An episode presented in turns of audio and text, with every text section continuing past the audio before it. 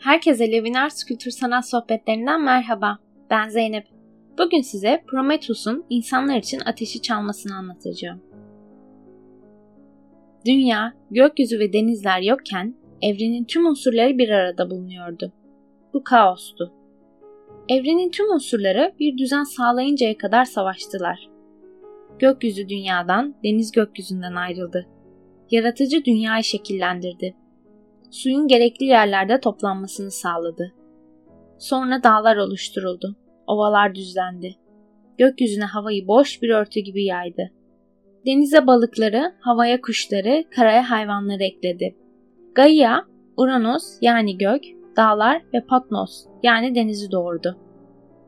Gaia oğlu Uranus ile çiftleşerek erkek ve dişi titanları, kiklopları ve 150'leri yarattı. Uranus ve Gaia'nın birlikteliğinden Iapetos doğdu. Iapetos'tan ise Prometheus, Epimetheus, Atlas ve Menauitos doğdu. Şimdi gelelim Prometheus'a. Prometheus Yunan mitolojisinde öngörü anlamıyla bilinir. Yani o gelmiş ve gelecek kaderin bilgisine sahiptir.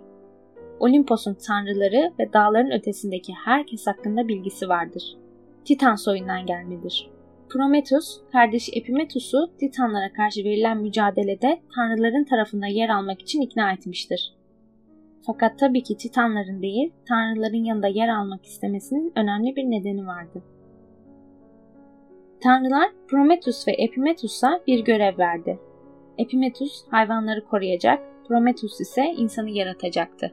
Epimetheus hayvanlara tanrılardan hediyeler verdi Kiminin kuyruğu, kiminin kabuğu, kiminin ise pençeleri vardı. İnsan ise toprak ve kilden yaratıldı. Prometheus tıpkı bir heykel gibi toprağı ve kili su ile kardı, tanrılara benzeyen insanlar yarattı. Fakat insan hayvanlara göre korumasızdı. Üstüne üstlük Zeus onlara Olimpos tanrılarına ibadet etmelerini ve ölümlü kalmalarını emretmişti.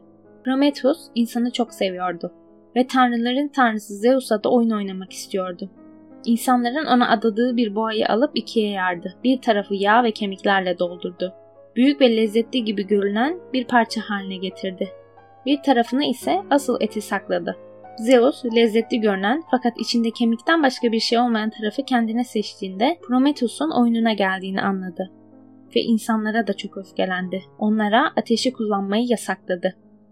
Ama Prometheus Olimpos dağına çıktı ve Athena'nın yerinden ateşi çalarak insanlara geri verdi.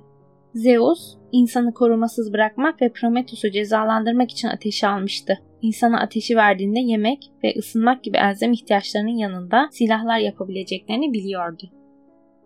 Zeus ateşi alan insanları gördüğünde öfkeden deliye döndü. İkinci defa Prometheus tarafından kandırılmıştı. İntikamı ise çok acı oldu.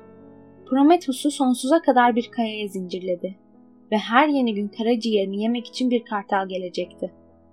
Karaciğer kendi kendini onaracak ve bu işkence sonsuza dek sürecekti. Prometheus, Titanların intikamını almak için insanları yaratmış ve onların gelişmesi için ateşi vermişti. Yaptığından asla pişman olmadı ve o halde bile Zeus'a karşı her zaman dik durdu. Bizi sosyal medya hesaplarımızdan Lavinart ismiyle bulabilir ve takip edebilirsiniz. Önerilerinizi bekliyoruz. Sanatla kalın.